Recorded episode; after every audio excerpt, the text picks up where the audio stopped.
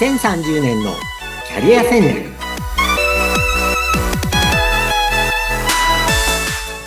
こんにちは。人材開発コンサルタントの山岸真嗣です。お相手役の相本幸子です。よろしくお願いいたします。さあ山岸さん。前回はゴールデンウィークのどんな風に過ごすっていうテーマの中でキャリアを振り返るための一人合宿をしようということでえー、フレームワークも含めてお話しいただいたんですけれども、今回もまたその一人合宿のお話を掘り下げていただくということで間違いないでしょうか？はい。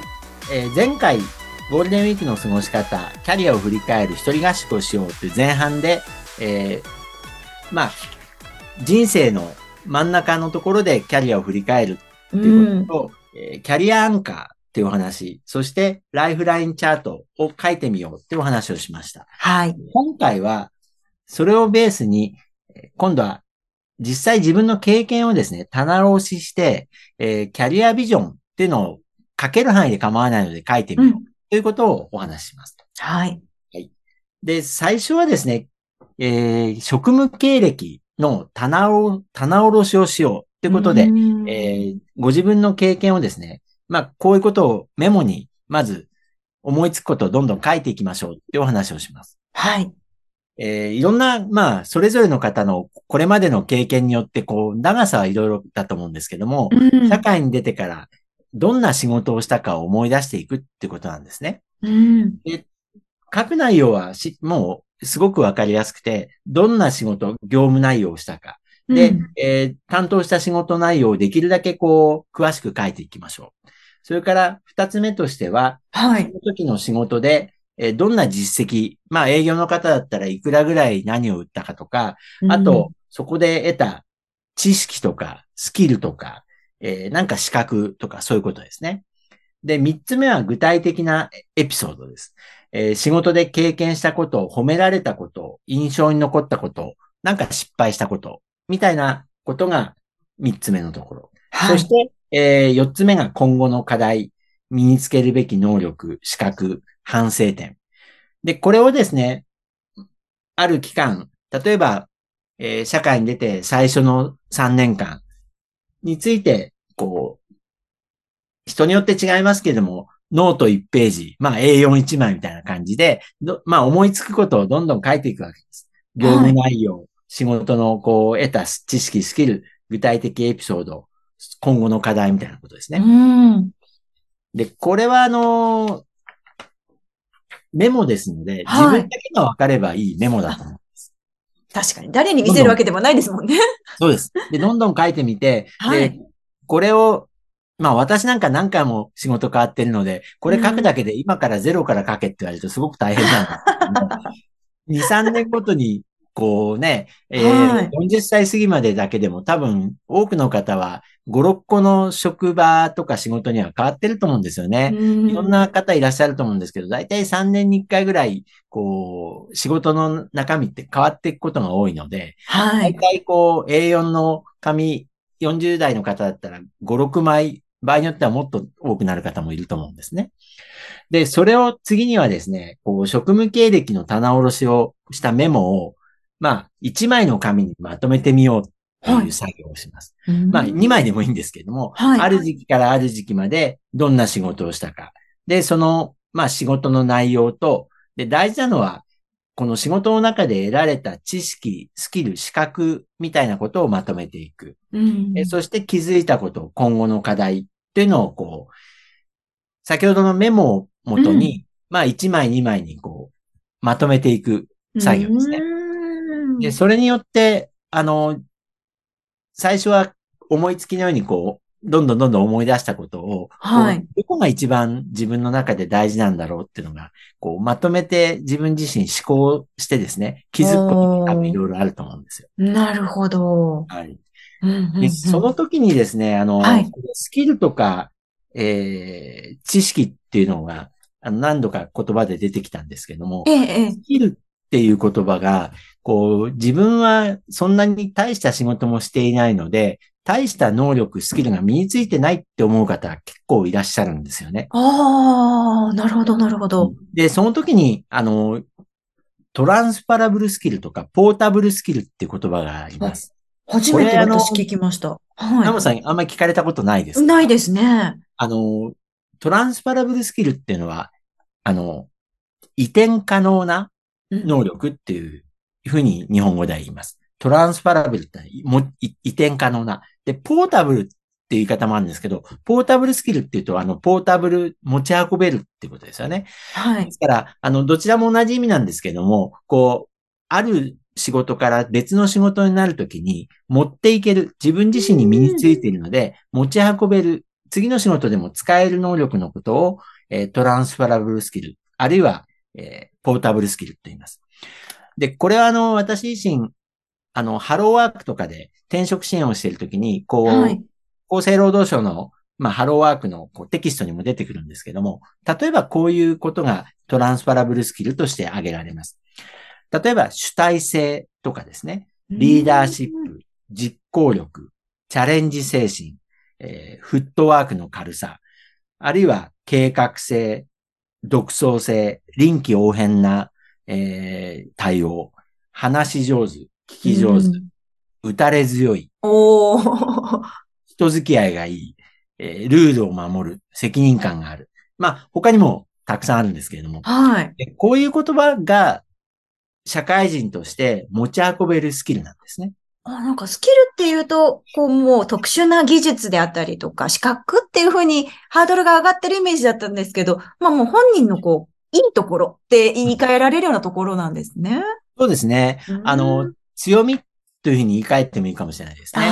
それぞれの方が、こう、自分のこう強みとして、えー認識してないけれども、社会でいろんな、どんな仕事をしていく上でも、必要な、こう、スキル、能力っていうのが、こう、今申し上げたような言葉になりますよね。うん。で、そういうのが、実はどんな仕事をやる上でもベースになるので、あの、そういうことを思い出していただく。で、例えば、他の人から仕事をする上で、えー、何々さん、あなたってこういうとこがいいとこだよね、とか、ここが強みだよねって言われたことあると思うんですよ。ええええええで、そういうのを思い出していただくっていうのが大事なところかなと思いまはあす。普段あんまり日々忙しくしてると 忘れちゃってるようなことを一回掘り出してみるっていう作業ですね。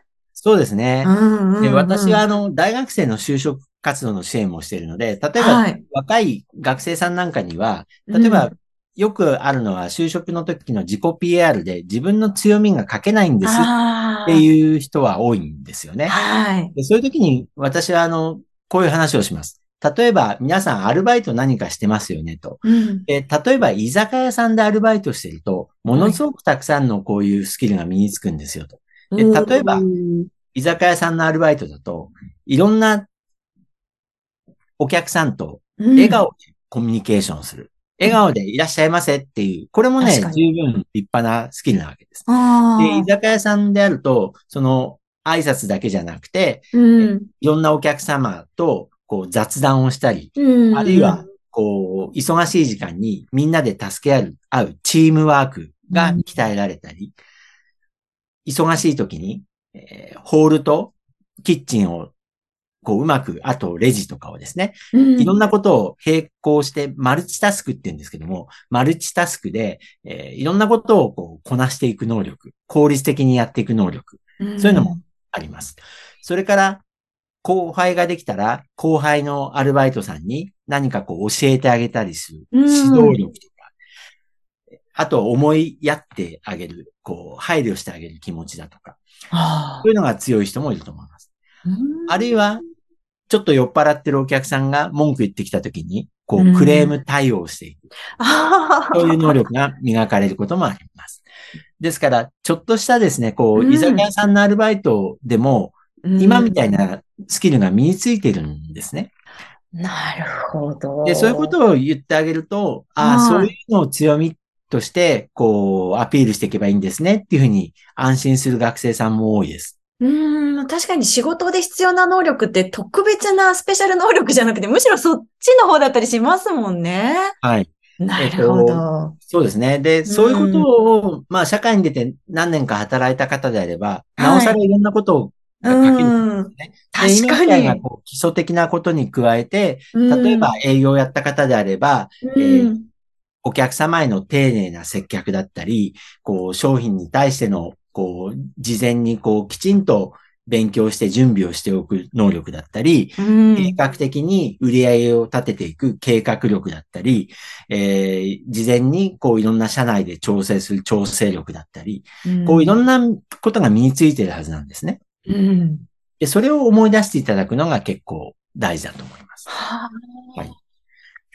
で、ヒントとしてはですね、あの、トランスファラブルスキルっていう単語で、えっ、と、多分、検索をインターネットですると、はい。いろんな単語が出てきますので、自分の強みがどういう、えっ、と、まあ、こと、単語に当てはまるかなっていうのを見てみると、うん、これ何十何百ってありますんでね、あへの、ーこういうスキルに相当するような単語。あーですから、あの、そこの中で自分が、ここが自分の強みで活かしたいなっていう、まあ、トランスファラブルスキルが、うんあの、10、20、30ぐらいどんな方でもあると思うんですよ、強みって。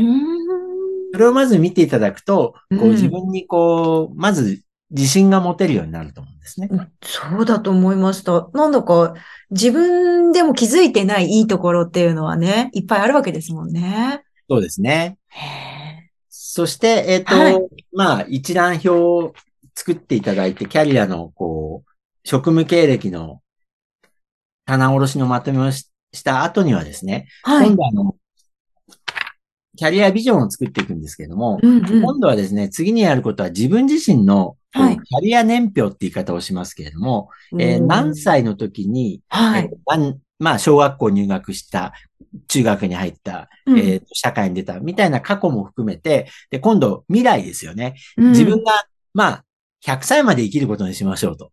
で、100歳までの間に、えーまあ、2000何年にですね、えっ、と、どんなことが起こるか。で、例えば、あの、ご家族いる方であれば、あの、何歳の時に結婚して何歳で子供が生まれた、あるいは何歳ぐらいで子供が、えー学校を出て社会人になるとか、で、はい。何歳の時に自分が定年に、まあ、サラリーマンであればなるとか、えっ、と、そういう100年ぐらいの、まあ、年表を作るわけです。自分プラス家族の。で、その時に、いつ頃にこういうイベントがありそうだっていうのも大体、まあ、想像も含めて書いていくわけですね。これが家族キャリア年表のようなものです。キャリア年表ですね。で、それを作った後で、今度ははい。5年後、10年後のキャリアビジョンっていうのをできれば書いていきたいわけです。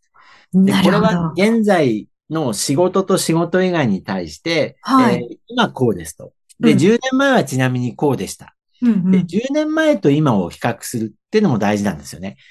どんな人でも10年前と比べると成長してるし変化してるはずなんですよ。あですから、仕事と仕事以外について、うんえっ、と、自分がこう、現在と過去10年前でどう変化したか。で、5年後こうありたい。10年後こうありたい。で、人によってその5年後、10年後、すぐには書けない人も多いと思います。あ。はい。ですから、一人合宿で、まあ、うん一泊二日でやるとして、ここまでいければ素晴らしいですけども、まあ、一回目の時はですね、まあ、今の、今までのまとめで一回、あのー終わっても、それはそれでいいと思います。うん。で、この一人合宿をするメリットは、やっぱりまとめてですね、振り返って。言語化してみる。紙に書いてみる。まあ、あの、パソコンでもいいんですけど、うんあの紙に書いてみるっていうのが大事ですよね。はあ。頭の中でなんとなくはあるんだけど、書いてみると、またこう俯瞰で見れるってとこありますよね。そうですね。それで、うん一回一人合宿をして、こう、はい。紙に書いたり、パソコンにこうまとめておくと、うん今後ですね、多分、折に触れて、それをベースに、どんどんどんどん書き加えていかれると思うんですよね。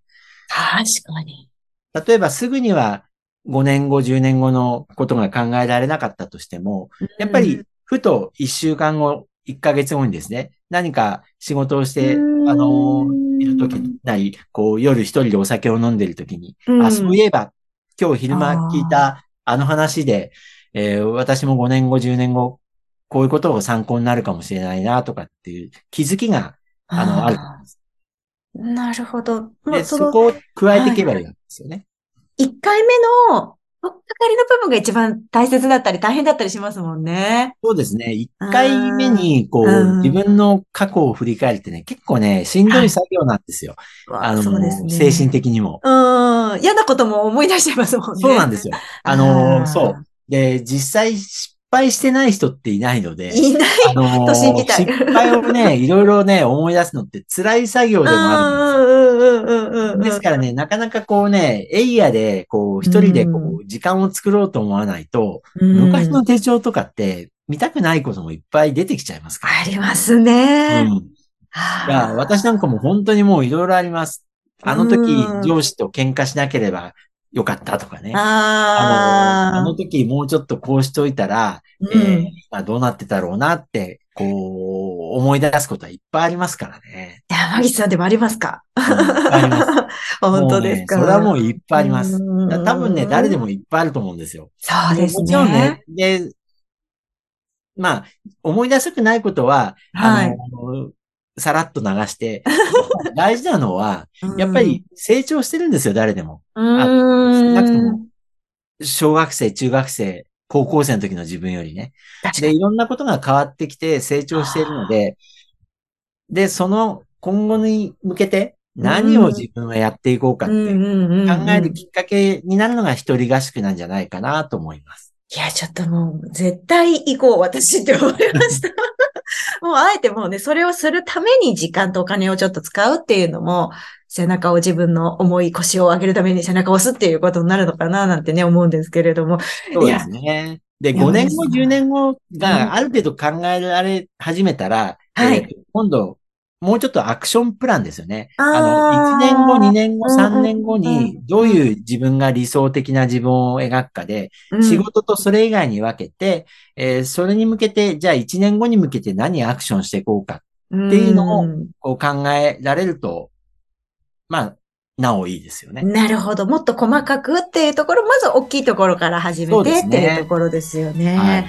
いやー、ちょっと、めちゃくちゃ有意義なゴールデンウィークの過ごし方を提案していただいたわけなんですけれども、2回にわたって、一人合宿はでキャリアを振り返ろうということをテーマにお話を伺っていきました。ありがとうございます。あっという間のお時間だったんですけれども、とても楽しくお話伺いました。次回もまたよろしくお願いします。山岸さん、ありがとうございました。ありがとうございました。